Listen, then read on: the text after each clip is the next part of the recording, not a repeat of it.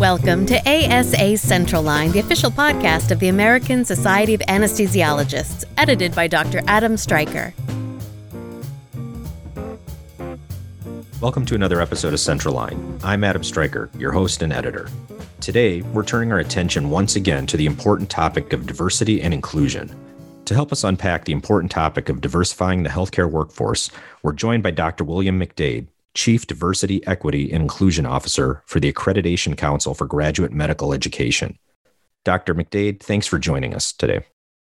Dr. Striker, it's a pleasure to be with you today. Well, before we jump into the topic, I'd like to learn a little bit more about you and your experiences, and maybe just give us a brief overview of how you got to where you are now. Well, I started out in medicine uh, thinking I was going to be a physician scientist. And uh, after I finished my training at the Mass General, I came back to the University of Chicago, where I'd been both an MD and PhD student in the medical scientist training program and started a laboratory. what I recognized very early on is that in the problem that I studied on sickle cell disease, there weren't very many anesthesiologists who were studying that issue. And I also was in a practice at the University of Chicago, which is on the south side of Chicago, a largely African American community. And so I became very interested in the idea of the fact that I was the only African American medical student in my class the year that I started. And so I tried to start from the very outset, figuring out ways of trying to help to open the doors to, to bring more people in because I recognized the problems that my community had with having a doctor who looked like the folks in the community. And so I got interested very early on in working with uh, the dean's office when I was a student. And then when I was back on faculty, the dean, Norma Wagner, uh, came after me and, and said, Well, Bill, we'd like you to be on the admissions committee. And so, recognizing that starting a new laboratory and starting a new practice and really being involved in teaching uh, of residents and medical students was a lot. But to take on the additional responsibility of trying to, to increase the number of underrepresented minority people in, in medical school was still important to me. And uh, now I took that on as a major responsibility. So a few years later, I was invited to become uh, Associate Dean for Multicultural Affairs at the University of Chicago Pritzker School of Medicine. And then uh, subsequently, I was asked to be Deputy Provost for the university for research and minority issues. I left the diversity field for just a brief period of time when I went down to the Ochsner Health System in New Orleans to be the chief academic officer and lead the medical school, graduate medical education efforts, uh, all the research efforts that were, were being done at the Academic Medical Center and uh, allied health groups. In fact, while we were down there, we were able to get a, a school for public uh, for physicians assistants uh, underway. But when the opportunity came to really be involved in graduate medical education, because I'd formerly sat on the board of the ACGME, uh, I chaired a task force at the behest of Tom Nasca, the CEO, on diversity in graduate medical education. And then I saw some very startling things, and I felt you had to really have someone who could drive the initiative and who felt very strongly about wanting to make a change. And so when Tom asked me to then chair uh, the, the new department on diversity, equity, inclusion at ACGME that was formed out of the report that our task force did, I was very happy to now return to Chicago and take that work on. So, so that's the pathway that I, I came to, to find myself at ACGME again, now as a worker instead of just a board member. But the work is really so important and it really furthers the, the, the things that I've been doing my whole career. I've been involved in helping young people think about careers in medicine through inviting them to become involved in, in really first tier R1 research from a very early time. I, I, was as a grant recipient from the National Institute of Diabetes, Digestive Diseases, and Kidney Diseases to start a program we called the Young Scientist Training Program, which allowed high school students to come to the University of Chicago and really become involved in research efforts that got them motivated. And, and students who were in that program come from Chicago area high schools, South Side mostly, and many of them now have uh, completed medical school. Some are in progress. This has been going on a long time. We also ran a program that was sponsored by the Robert Wood Johnson Foundation, the Association of American Medical Colleges, which was called the Minority Medical Education Program, then the, the Summer Medical and Dental Education Program, which was responsible as, as a pipeline program or pathway program to really open the eyes of people who were poised to go into careers in medicine to, to think about how you go about doing it and how to better prepare yourselves as candidates. And then when I got to the provost office, I was in charge of a lot of programs with respect to diversity on campus, which involved postdoctoral programs and young faculty programs. And so it seems my whole life, although as a physician, I've really been in, in the HR business and helping to develop careers and, and move people into to the medical field. So, so that's the, the longer story. Well, you've got uh, quite the path here and, and certainly a lot of experience to draw upon. And so, that being said, let's dive right in. Typically, we use the words diversity, equity, and inclusion quite a bit. And I wonder if you can disentangle those words for all of us, actually, and what each of those truly means.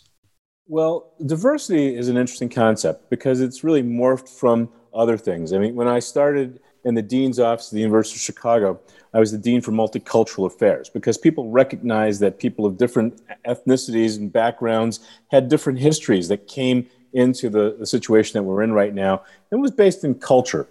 And then that morphed to other areas as well, so that you could have ability, or you could have gender, or you could have, you know, any sort of other sort of parameter that people could all describe themselves as, because everybody has a culture, everybody has an identity, and and so the idea of diversity really has now morphed into a, a much larger sort of comprehensive goal. But let me focus what we were trying to do at ACGME. Our goal is to improve healthcare and population health. And one of the biggest problems that I think we face in our society here in the US is health disparities, eh, racial and ethnic health disparities. That is the uh, premature death and the excess burden of disease that occurs in some communities on the basis of race and ethnicity. And this really was pointed out to us in 2002 when the Institute of Medicine, then now the National Academy of Medicine, published a book called Unequal Treatment. It was about 600 pages and it detailed a, a broad expanse of disease categories in which minority people in general were, were outstripping the majority population with respect to disease burden. And it really impacted almost every entity in healthcare, from hospitals to clinical situations to all over uh, with respect to the diseases that minority people face. And, so, if you'd like to try to think of the disease burden carried by minority people as the disparity, um, when we think about diversity at ACGME, we're thinking about building a workforce that's more likely to help us to eliminate those health disparities. That was really the goal of Healthy People 2010 when it started Healthy, Healthy People 2020 now. And, and one of the foci of, of that was to try to create a workforce that's going to be more likely to serve to reduce those disparities. Well, you ask yourself, well, well what group is that? And, so it turns out that there's a disproportionate rate of uh, minority physicians who see minority patients. And if you look across disciplines, you'll see that if you're an African American physician, you're about 23 times more likely to see an African American patient than as a white physician. If you're a Latinx doctor, you're about 19 times uh, more likely to see a Latinx patient than a white doctor. If you're an Asian physician, you're about 26 more times likely to see an Asian patient than a white physician. If you speak only Spanish in your home, you're about 18 times more likely to see a Latinx physician than if you are a white physician. And why would this be? Well, William Julius Wilson, the, the sociologist at Harvard, would argue that it's because, in fact, we live in hyper segregated communities in the United States, and that the tendency to see a physician of your same race is that strong, that powerful in, in primary care. A, a, group studied this and saw that the tendency to see a, a black primary care physician, if you're black, is about 40 times greater than a primary care physician who's white seeing a black patient. And, and because of the way that we live and the barriers that exist between communities, even if there aren't fences there, uh, it stops people from being able to, to see that physician uh, who's different than them because of other things like trust or the ability to communicate or the ability to, to follow through on medical advice in racially discongruent relationships, discordant relationships. And so the diversity we're seeking is to try to figure out who's going to more likely serve that community that's going to help us to improve healthcare. And the answer to that, to some extent, is people who bear that great burden of disease and who share the same sort of backgrounds as those individuals who are suffering from those, those diseases. So I'm looking primarily at racial and ethnic disparities, but that doesn't mean that's the entire panoply of diversity. We have fields in medicine, say orthopedic surgeon, where only 14% of orthopedic surgery surgeons are women. And, and so if you look at all of the specialties, there's an axis of diversity, I think, that pertains to everyone. Um, if we collected data on LGBTQ, I am confident we would find that there are disparities that might be improved and, if we had a workforce that was more likely to serve LGBTQ communities. Uh, people with disabilities or differently abled people certainly have a, uh, an impact on healthcare and considerations around healthcare that can be improved by enriching the workforce in those individuals. And so the way that we're interpreting this at ACGME is that diversity is defined locally by the hospital or the academic medical center or the sponsor institution that's around it. And whatever that institution sees in their community as a need to try to increase diversity to address a healthcare disparity, that's the group I think that we need to focus on. So it's a little different. Instead of thinking about the identity around what we'd like to describe ourselves or like what we'd like to call ourselves, we're thinking about the functionality of the physician that's produced that will really eliminate an issue in, in disparity. And that's how I'd like to really think about diversity. Now let's go into equity. So equity really is best envisioned. So imagine there's a baseball game and everyone wants to look over a wooden fence in order to see it, but you've got three people of differing heights. You've got someone who's very, very small, someone who's kind of intermediate size but still can't see over the fence, and then you have someone who can really see over the fence very well. Imagine if you gave each one a box that they can stand on. So you give the shortest person a box that she can stand on, uh, the intermediate person a box, and the tallest person a box. That would be referred to as equality. Everybody gets the same box. But the little one still can't see over the fence. The intermediate one now can just get his head over the fence and see the game. The tall person didn't need the box in the first place, but still stands on the box because it's all equal. Equity means giving people what they need to be successful. So the tall person didn't really even need a box in the first place. Don't give them a box. The intermediate person needed just one box in order to, to see over the fence, but the shorter person needed two boxes. And now with two boxes, she can see the game, the intermediate person can see the game, and now the tall person can see the game, and everybody benefits. Now let's imagine instead of having a wooden fence, we had a chain link fence that everybody can see the game from where they stood to begin with. And that's what we refer to as liberation. You remove the barrier, you've taken it completely away so that you don't need a box in order to see the game. So that's what I think of in the term equality, equity, and, and liberation. They all are a spectrum of what one needs to be successful. And the last thing is inclusion. Inclusion, in, in, my way of thinking, is really just a way to make sure that diversity works. That if you bring people into an environment that's not inclusive, they're not going to be successful if you have to figure out ways of order in order to make people feel welcome and belonging in a, an environment, then that's what inclusion is there for.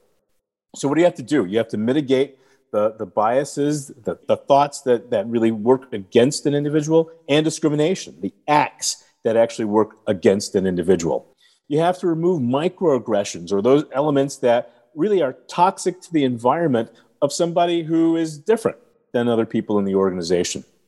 You have to figure out how to remove stereotype threat, which is a way in which society has said that this person should be viewed, and that person actually internalizes it and believes it themselves. Camara Jones would actually refer to that as internalized racism. The, the individualized racism that exists in society is really the racism that everyone thinks about. It's the acts of bad people. And we're not really so much focused on that.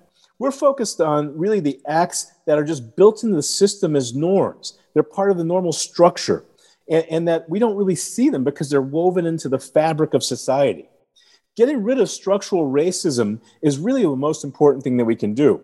When we find that things disparately affect one group as opposed to another and advantage one group, the dominant group, as opposed to marginalized groups, that's something that we have to work on as a society to remove.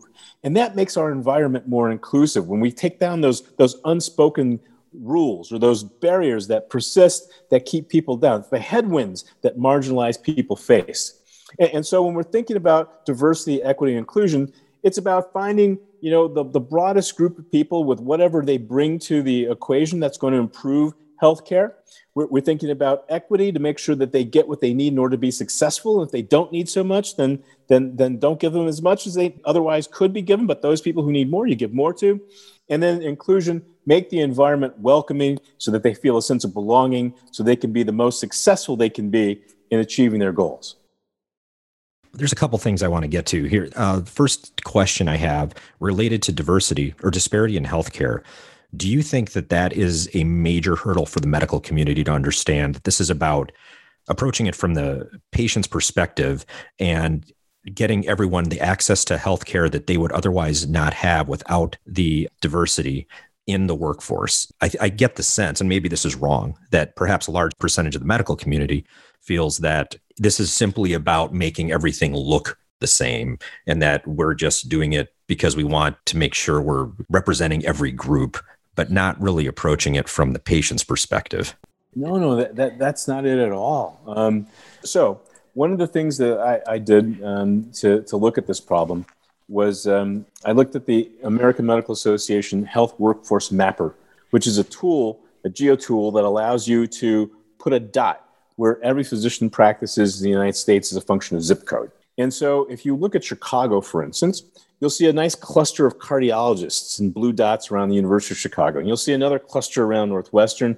And you'll see across the North Shore line of Lake Michigan on Chicago a number of cardiology practices. And then you'll see some sprinkled through the north side of Chicago. Um, but when you look at the south side of Chicago, not so much. And, and so the idea is in, in a community like Englewood, which is just west on the other side of I 94 uh, from the University of Chicago, people don't actually go from Englewood east to the University of Chicago for their care. And you say, well, why? Well, it gets back to the idea of trust, of having a physician who cares about your community and wants to work in your community. And, and it's about access in general that will the insurance that I have be accepted by the physicians who are just on the other side of I 94? No one has a cardiology practice in Englewood. And if you look at the life expectancy of the people who live in Englewood, as in the New York Times article back in September, you'll see the life expectancy is 60 years old in Englewood, compared to Streeterville, and a community that's just around where Northwestern is on the, the near north side of Chicago, where it's 90 years old. So a 30 year mortality gap exists between two communities that are a, a short train ride apart. And it's because of the access that people have, and it's because of the willingness to see physicians who are different than you, or the willingness of physicians to actually see patients from those communities, in part. So here's the problem I can teach everybody who goes to medical school about cultural competence or cultural humility or all the things that we think are necessary to eliminate healthcare disparities in their practices, which are things that ACGME wants you to do. But the problem is that if you don't co locate in a place where people who have these marginal life expectancies live, then you won't have much of an impact on the healthcare disparities that exist in, in our society. So, what you have to do is find individuals who are more likely to practice in these underserved areas in order to make a dent. And so, if you ask first year medical students, as the AAMC does in their matriculating uh, a student questionnaire, whether they're going to practice in a community that's underserved when they graduate, 60% of African American medical students will say that. 50% of Native American indigenous medical students will say that. Around 44% of Latinx physicians, will say, uh, physicians in training will say that in their first year of medical school. Then you ask them again at the medical student graduation questionnaire whether you plan to practice in an underserved area. Native Americans still at 50%, African Americans down around 45%, Latinx individuals down around 32%, whites and, and Asians around in the teens. And so when people graduate, where do they practice? Well, they practice in areas that have a, a large number of people who look like them. And because of the hypersegregation that we talked about, it's, it's really easy to, to, to put yourself in those communities if you're an African American or Latinx or an indigenous physician. It sometimes is harder, despite the fact that the numbers are larger, to find white and Asian physicians who want to practice in those areas. So the answer is can you fix the health disparities that exist in our country simply by teaching everybody about the things that you should do right when caring for people who are different than you? And the answer is no. That you still need to make people who are more likely to practice in those areas and serve those people on a regular basis in order to make the dent that we need to make. And so the author uh, and activist Bryan Stevenson, who wrote the book Just Mercy and runs the uh, Equal Justice Initiative down in Alabama, spoke to the AAMC annual Learn Serve Lead conference last fall. And what he suggested is that there's an empathy gap in our society, that we allow health disparities to persist because of the separation that we have between communities in the United States. That because we live in, in, in enclaves of people who are much like us uh, in this hyper-segregated environment, we don't see the people who are really carrying the greatest burden of disease. And so they don't exist to the reality that we would otherwise know if we experienced them directly on a regular basis. And because we aren't proximate to the suffering, uh, Brian would actually say that we don't really appreciate the urgency that we have to put behind getting rid of these disparities. And, and that's the problem. Václav Havel actually said the same thing. Sometimes we have to be willing to, to, to get into those, those difficult situations, to be proximate to, to the suffering of individuals, to really want to change it. And I think we're now seeing it to a large degree. This past summer, with the racial unrest that took place after the murders of George Floyd, uh, Breonna Taylor, and Ahmaud Arbery, now it's coming into our view that we see that people are being treated differently on the basis of race. And then we see COVID that overlaps with this, that shows that, that COVID has had a disproportionate impact on people who have underlying health disparities. And because of those two synergistic relationships, we are now seeing even more clearly that the disparities that we've existed with in health for such a long time have a greater impact than we otherwise would have thought. Because now we see people who are dying in disproportion. In Chicago, of the first 100 people who died of COVID, 70 of them were African American. So it, to me, it's right here for us to see. And, and we have to really be intentionally ignoring it in order not to see it. But do you feel that the current medical community understands all this, or is that a hurdle that needs to be overcome? It's it's noble and necessary, but are the current physicians understanding of that? Well, I will tell you, after the George Floyd situation in Minnesota this summer, um, a number of healthcare organizations had people who came out in mass uh, holding signs that, that said that they were in support. Um, uh, a number of organizations wrote statements that, that really decried the current system and demanded equal justice in terms of healthcare access and, and the ability to, to eliminate health disparities through whatever means that we could marshal in order to do that. Are there people who have lagged? Yes. And we have to work with them to help to bring them along. But the ACGME has started to really move in that direction. For the last 10 years, we've been looking at ways to reduce health disparities through educating the C suite on the necessity to do that. And we're seeing some movement there. And then a year ago, we started program requirements that enjoined residents in partnership with their sponsoring institutions to engage in a mission driven, ongoing, systematic approach to increase recruitment and retention of a diverse workforce and provide inclusive learning environments. And that diverse workforce included residents and fellows, faculty, other GME staff, and other academic folks who might be involved in the GME effort. Now, every program has that as a requirement. And so, my hope is that medicine will learn uh, along the way that these are important things to, to strive for and that the people who we educate in graduate medical education programs, and the ACGME now is the sole accreditor of all the residencies and most of the fellowships in the country. So everyone's going to come through a program where this was required of it.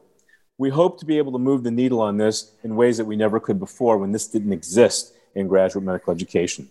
So you could come through a, a domestic medical school, and the LCME has a similar requirement, but you know, you recognize that 25% of the physicians who train in America didn't come from LCME accredited schools. And so now everybody is going to have this as a, as a goal in their training programs, and hopefully they'll carry it with them long into their practice. Is there anything that's holding you back from making any further progress? Well, obviously, the structural racism that exists in society is a barrier. Because structural racism is one of those things that is unseen. It's, it's racism without racists. It, it really looks at outcomes, it looks at processes as opposed to the acts of individuals. You know, things that have become normative, things that have become the usual, the standard way that we t- interpret things. The myth of meritocracy, that's all built into to structurally racist sort of concepts that have been built up that have really caused the differential uh, that exists between education, between the wealth gap that exists between blacks and whites in society here, and a number of the barriers in healthcare that prevent good health. I mean, obviously, the social determinants of health are all predicated in structural entities that are historical and are persistent because of the way that our society works. Those are the targets of the things that we have to try to change in order to really advance healthcare equity. And that's really the goal, is to try to, to make sure that everybody has what they need in order to achieve good health.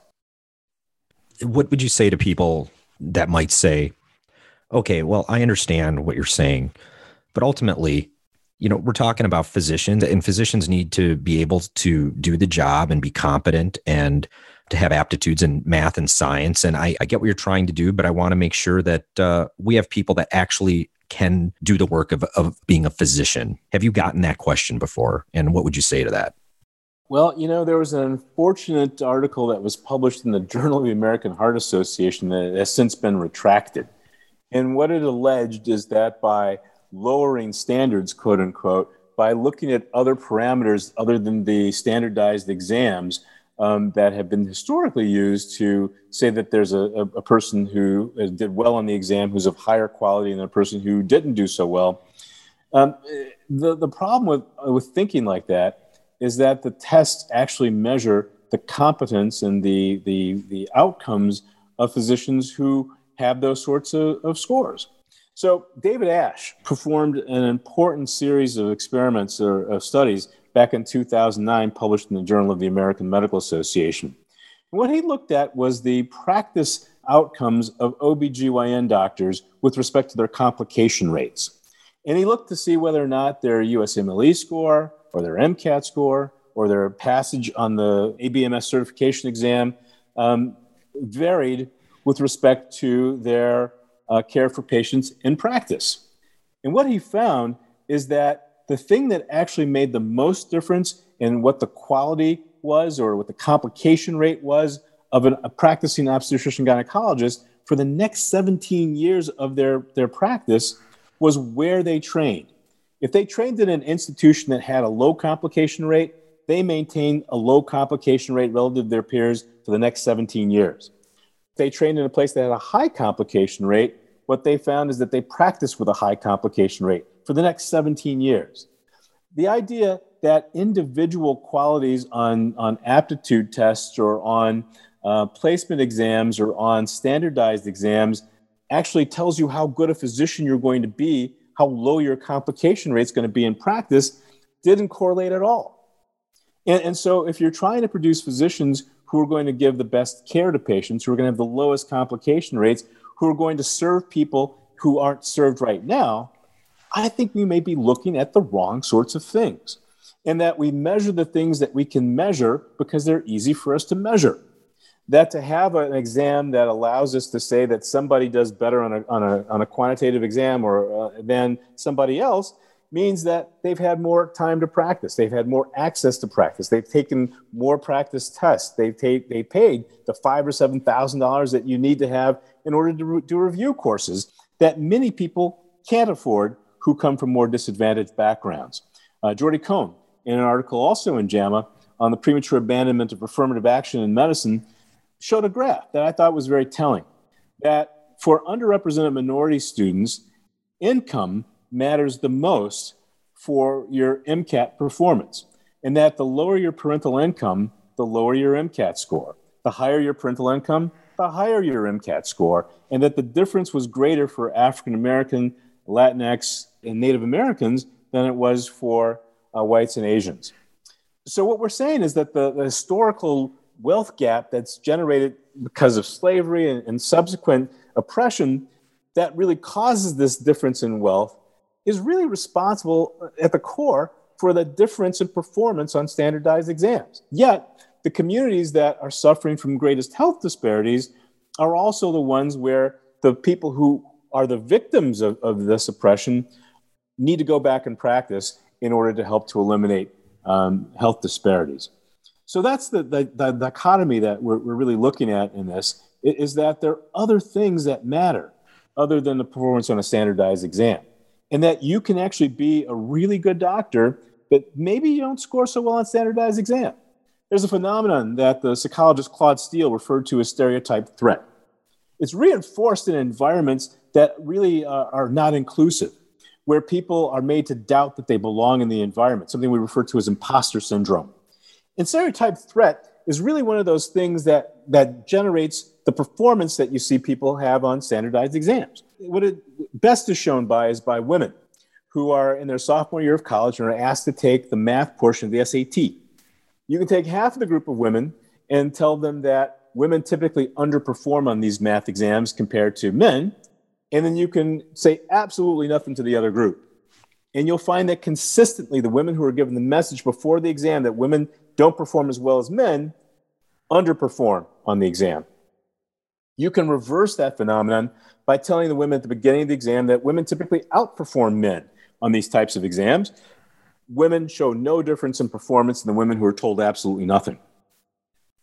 If you try to do this with a cognitive exam and race, where you have a, a marginalized group, African Americans, say, and you tell them that African Americans typically outperform non African Americans on a cognitive exam, they don't believe you. It's internalized with those individuals so much by everything that's seen in society that just by giving them the mere suggestion that their thoughts about this will be different doesn't affirm them and doesn't help them. So, what happens during the course of a test for somebody who's a victim of stereotype threat?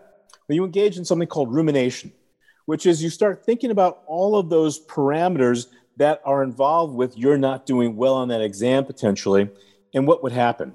So you're thinking, if I don't do as well on this exam as my as they expect me to, they're not going to give me another chance. They're not going to let another person in this program who looks like me. I know I'm I don't, I'm not supposed to be here because I'm the only African American in my program. I'm the first African American in this program. You know, if I don't do well on this exam, my whole family is going to be be out of money because I'm the, going to be the person who everyone looks to for money. Now you're thinking all of this while you're doing question one. Meanwhile, everybody else has moved on to question four. And so in a speeded exam, those people who engage in rumination don't perform as well as those who don't have stereotype threat and who aren't engaged in rumination and who are just objectively answering the questions. So nobody thinks about this as why people underperform on exams unless you really understand what stereotype threat's all about. And that's why inclusiveness is so important. You can reduce those sorts of barriers. And what I find in residency is I refer to residency as a great equalizer because only in residency are you really working closely with other folks in, in collaborative learning environments. In medical school, people are excluded, marginalized from study groups. Pre med, it certainly happens. But once you get to residency program, the cohorts are so small and people work together so well because you're exchanging information, you're, you're, you're handing off to people who are caring for your same patients, that you have to develop an esprit de corps. And, and what happens with that is you learn something that is really important. And that is that the internalized racism that, that said that whites and Asians are, are superior intellectually to you as an African American isn't true. They present and you think of things that they could have said better.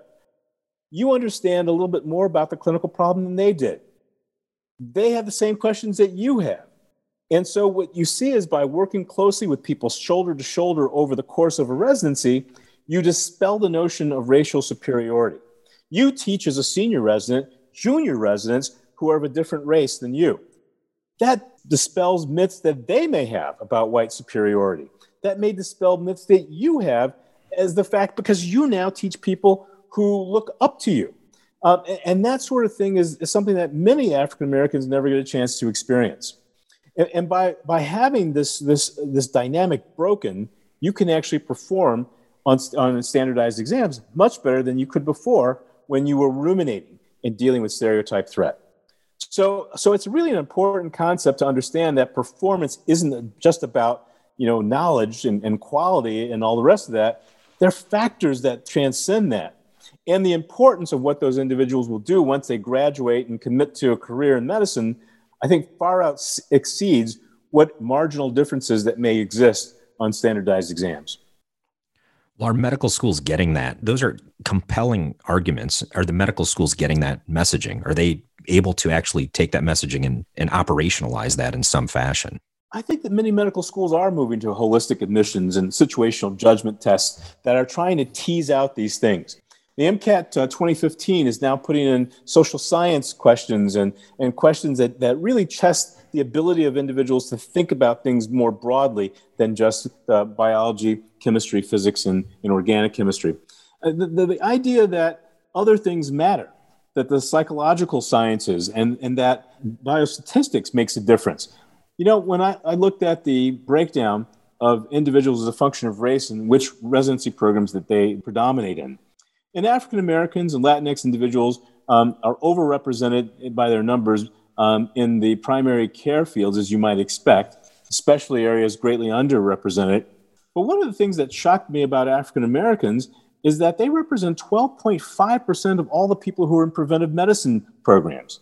That means that those are people who are thinking about public health issues and occupational health issues in, in areas that really transcend just the practice of medicine per se, but are thinking about the larger social context of medicine. Those things that the disparities in care that are related to social factors play a role in are the things that, that people understand when you come from these sorts of communities are, are important.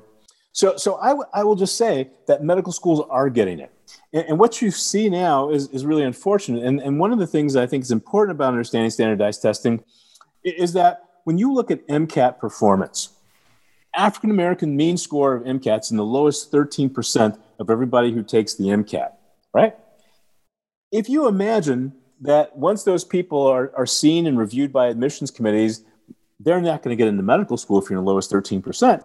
What we see is that the, the tail of that distribution may go all the way to the top. It's a really thin tail. The majority of people are down by that mean score. And then if you look at the people who get admitted to medical school, and this is data out of UC Riverside I just saw not too long ago, that the mean African American score is in the lowest 0.7th percentile of individuals who are admitted to medical school. So I think people in medical school get it. But the problem is that if you say we're going to waive parameters on admissions tests to get you into medical school, but we're not going to waive those sorts of parameters when you get to residency, you can then see how people who don't have very many opportunities to test and, and, don't have the resources to provide you with the background that will help you to supplement your performance on these exams may suffer. And that's exactly what we see. They will see that USMLE Step 1 scores are much lower for African Americans than they are for majority students. And if program directors use those scores as a measure of quality, uh, keeping people out of programs that or types of programs on the basis of having a threshold because they can be more selective of performance on a standardized exam, then you're going to be underrepresented in those fields. And so we have to look very carefully at that. One of the things I was very pleased to see is that USMLE uh, the committee said that they're now going to remove the three digit score and look at a pass fail score for USMLE Step 1. Now, many program directors would say, well, that's to our detriment because we don't have the ability to go through applications and, and figure out these sorts of, of differences that, that might be nuanced without a three digit score that allows us to, to do what's easy in order to sort. And what I would argue is that maybe it's not supposed to be easy maybe you're supposed to have to read some of these essays and really look at the applications and, and try to figure out ways in which you can actually change the way that the field has functioned in the past so that we can try to eliminate these health disparities that we've been so unsuccessful at remedying over the last several generations. That actually brings me to another question. Are there other barriers that the medical schools have identified with regard to uh, sorting out all their applicants? you already answered the point about uh, having a numerical test score versus pass fail. Are there other logistical barriers that they are citing? Well, I, I will tell you that um, of the people, going back to African Americans again, of the African Americans who take the MCAT, half do not actually apply to medical school. And you say, well, why is that? In, in part, it's because it's the counseling that people get before they get into medical school or they're in the application process. There are countless stories of individuals who've been discouraged by college counselors to apply to medical school based on an MCAT score or a grade in organic chemistry. And yet, we've seen examples of individuals who still went ahead and applied who've been extraordinarily successful subsequently for all the reasons I talked about before.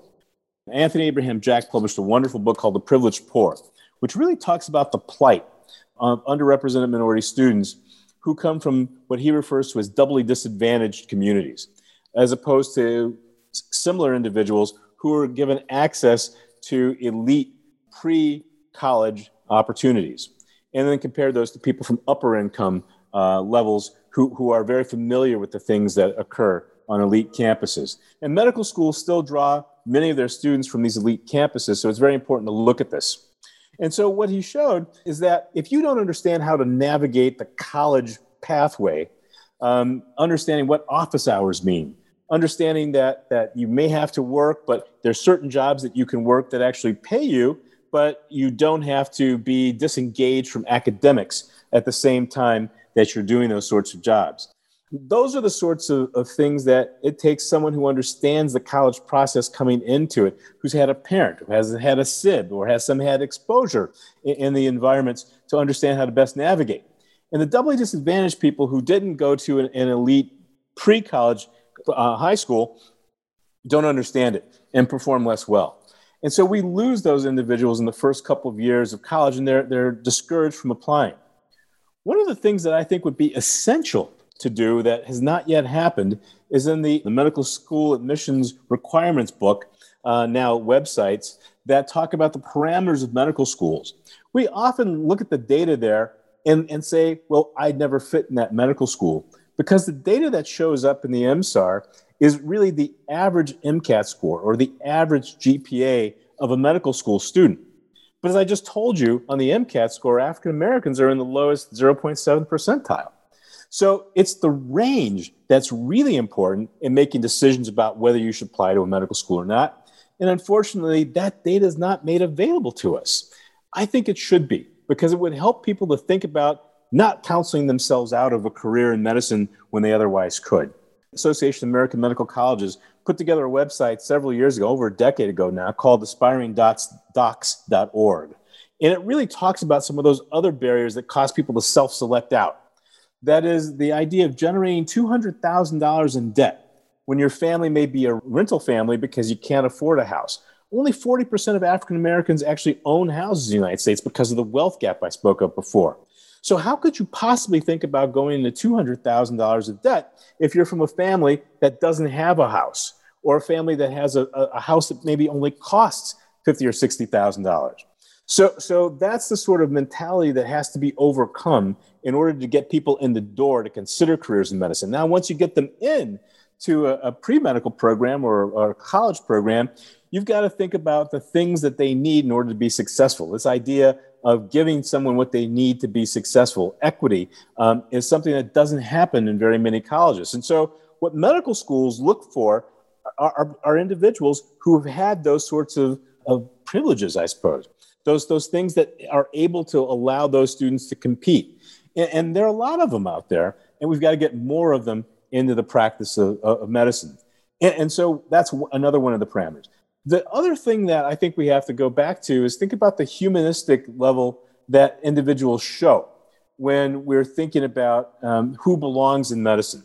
If you tell me, and I, I, interviewed thousands of medical school students because I was on the admissions committee at the University of Chicago 17 years and I used to chair it. You ask people why they want to be a doctor, what is it they want to do with their careers, who is it they want to serve.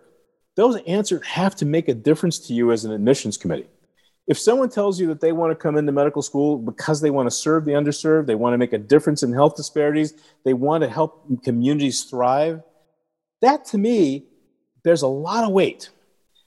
If you tell me you want to do research on a, on a disease or on a complex that impacts a, a, community that doesn't have very many people studying that, that particular phenomenon, I'm going to say that's a, that's a person we need in medicine because we need to have somebody who's going to be thinking about those sorts of things as research projects when they get into medical school and beyond.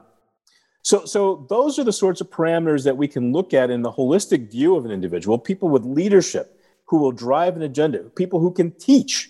One of my favorite questions when I used to interview medical students uh, for medical school positions was, you know, what's the, the Latin translation for the word doctor? It's teacher. So, so go ahead and teach me something because you're going to have to teach patients later on how to take care of themselves. So go ahead, teach me something that you think I need to know. And people would get stuck at that position trying to figure out what it is they're going to teach me and how they're going to teach me. But then you'd see people who love that and could go right into a description of something that you really had no idea about. And now you know a lot about because they were able to communicate, they were able to reach you and understand. And that's what we need doctors to do. And those are the sorts of things that we need to look at when we're at many medical school classes. Well, let's um, bring this to, towards anesthesiology a little bit. What can organizations like the ASA do to foster more diversity and inclusion? Well, only about 3% of anesthesiologists are African American, for instance. Yet we need African Americans in all of those safety net hospitals, all those community hospitals, in those communities where there's a predominance of underrepresented minority people. Um, we think that people communicate better with anesthesiologists of their same race. We, we see that there may be differences in the treatment of pain as a function of race, and we need people sensitive to that. In my own field of sickle cell disease, um, as, a, as a clinician, I was very much focused on what we could do to mitigate pain in people with sickle cell disease and to believe patients when they came into the emergency room complaining of pain and discomfort. As anesthesiologists, one of the things we need to focus on is reaching out to individuals early in their careers to think about how to be an anesthesiologist. What does it mean to be an anesthesiologist? What can you do to make a difference as an anesthesiologist? Many anesthesiologists I, I know are both clinicians as well as scientists, they're leaders, they're teachers, they're people who can really change the lives of individuals, not just through the clinical medicine they do, but by being who they are. And I think we need to have more leadership in anesthesia to really reach those younger people and say the careers in medicine are really there for you. You can do this, and we need you. Uh, I lived down the, the alley from a young man, and I was passing by. He was shooting baskets. And uh, I, as I stopped by, uh, he asked me what I did. And I told him I'm an, I'm an anesthesiologist. And he got this huge smile on his face. And he said, That's what I want to be. And I said, Well, what do you know about being an anesthesiologist? And because you're not really exposed to it, it's not something that you really see on television or that people talk to you about. And because there's so few of us, that there aren't many people to tell you about it. And so his mother, as it turns out, works at a local hospital here and just happened to have allowed him to have a conversation with an anesthesiologist. And he then learned about it and said that that's what I want to be. When I was a professor at the University of Chicago, I will tell you that there were a disproportionate number of people who were African American who chose careers in anesthesia. And I'm not saying it's because I was necessarily a role model, but it didn't hurt that there was an African American at the university who was involved in trying to develop the careers of young people who just happened to be an anesthesiologist. So if we're anesthesiologists on faculties, really think about getting involved in the medical school, thinking about how to, how to run a pipeline program a pathway program of individuals, how to get involved with the STEM programs in your communities. Uh, when I was the, the, chair of the minority uh, affairs section for the American Medical Association, uh, a resident who was part of uh, that group, Sheila Roundtree, uh, created something that we now call Doctors Back to School. It really allows people to get into the schools and help the students think about careers in medicine. Alice Coombs, who's now the chair at uh, Virginia Commonwealth University, is really one of the biggest proponents I've seen in the country of that. And she's an anesthesiologist, critical care doc. And everywhere she goes, where she's with other physicians, she tries to bring them together to go to a local high school and talk about careers in medicine. Perioperative care is, is, is hugely important. We see so many people. You can impact someone just in conversations in the preoperative clinic or on a post op check. So there are opportunities that we have all the time as anesthesiologists to try to influence the lives of young people. And I think we should seize upon that opportunity to do so. Those are uh, fantastic ideas. And I, I, am glad you brought those up because you're absolutely right. These opportunities are really endless for so many individuals to learn about our field not only going into schools but also highlighting the the limited time you have with a patient to uh, make a large impact. It reminds me of more. Dr. Warner's idea about smoking cessation. That just talking about it for a brief period of time in the pre-op visit actually has a positive impact. And mm-hmm. you reach people yep. at a moment when they're really open to hear, open to listen, open to change. And, and that's the perfect time for an anesthesiologist to intervene and, and really talk a little bit about what they do. Well, and anesthesiologists are we're probably the best physicians at making a large impact in a short amount of time. I mean, that's what we do every day on the on the actual medical side, and there's no reason we can't make those kinds of social impacts and uh, communication impacts in that limited time as well. I agree with you, Dr. Striker. Well, uh, wrapping this up, circling back to your personal experiences, we haven't really touched about uh, on the topic of mentors. I'm wondering if you had any mentors or professionals that that were key in your journey? Well, I've had several. Um, I, I, go back to college, and I, I think one of my very early mentors. I, I, can go back to high school and think of a mentor. My, my, my, my biggest mentor in high school was my band director. And my band director really reinforced with me the idea that practice really makes a difference. And that I had a course that started fourth period when I was a first year student. And he said, Well, we're here three periods before you start. If you get here during first period, you can come and practice before you start your school day. Um, that idea of putting in a little bit of extra work to get a lot of benefit from it really played in, in, in, into my life uh, to be all that I am right now. When I got to college, I took a job washing glassware in the organic chemistry labs after school. I had a mentor who was a physical chemist. I hadn't taken physical chemistry. I'm just in general chemistry as a first year student who, who came up to the fourth year, fourth floor labs. And this is four flights of stairs he had to walk in order to get there. And his name was Avram Blumberg. And Avram told me, he said, Bill, we pay you as much money to do research as we pay you for washing glassware. Why don't you come down and work in research in my laboratory? So, so that's the start that I got in research. I got into the MD PhD program at the University of Chicago. I met with another uh, mentor, a fellow named Dr. James Bowman, who was a pathologist who studied sickle cell disease, as it turns out. He's a geneticist as well. And when I told him the, I was trying to choose a laboratory in which to, to go into for my PhD phase of the medical science training program, Jim suggested that I study sickle cell disease at the molecular level. And the rationale for that was that there were no other African Americans who were trained that, at that point to be able to study that sort of problem. And so my, my PhD thesis was on the, the interactions, molecular interactions that form fibers between sickle hemoglobin molecules and the kinetics thereof. Um, the PhD in biophysics really helped me to think about how you might apply this in anesthesia when I saw the, the best role model in anesthesia that I've ever encountered, a fellow named Dr. Jonathan Moss, who is my, was my office mate, as it turns out, at the University of Chicago when I started the faculty there. And what John pointed out is that you can read science and nature every week and think about how to apply, apply biomedicine to clinical medicine in anesthesiology. So those are the sorts of role models and mentors that I had guiding me in the career in anesthesia. And then once I got there, I obviously met a, a plethora of individuals who really were involved in both the teaching, the education mission of anesthesia, as well as the clinical care mission, and, and provided wonderful examples of that, as well as researchers. So, so that's how my mentors played out for me. And I hope I've been able to mentor other folks along the way. That's fantastic. Thank you for sharing that. And before we leave, is there any more advice that you would like to give to our listeners? Well, I'll give you some advice that, that Arthur Ashe gave. Uh, Arthur Ashe once said, "You, you got to do what you start where you are and, and do what you can." So if you can't do it every, at all, you can't build a program, you can't be a PI on a, on a RWJ grant, you know, work where you are, work with what you have to try to make a difference. You, you don't have to change everybody. I often think of the, the old starfish question where the little girl's walking along the beach and she's picking up starfish and she's throwing them back in the ocean. Somebody comes up to her and says, you know, you're not going to make a, a lot of difference by just throwing one starfish. There's starfish all over the beach. And she looked at him and she looked at the starfish and said, Well, I'm going to make a difference for this one. And she throws it back into the ocean. Well, that's what you can do. As an individual physician, if you can't run a large program, if you can't impact a lot of lives, impact one and try to make a difference for that individual by really guiding them and mentoring them and letting them become the successes that they can be, that we need them to be in society in order to try to change the things that we see that need to be changed to improve the healthcare and lives of, of all. Well stated.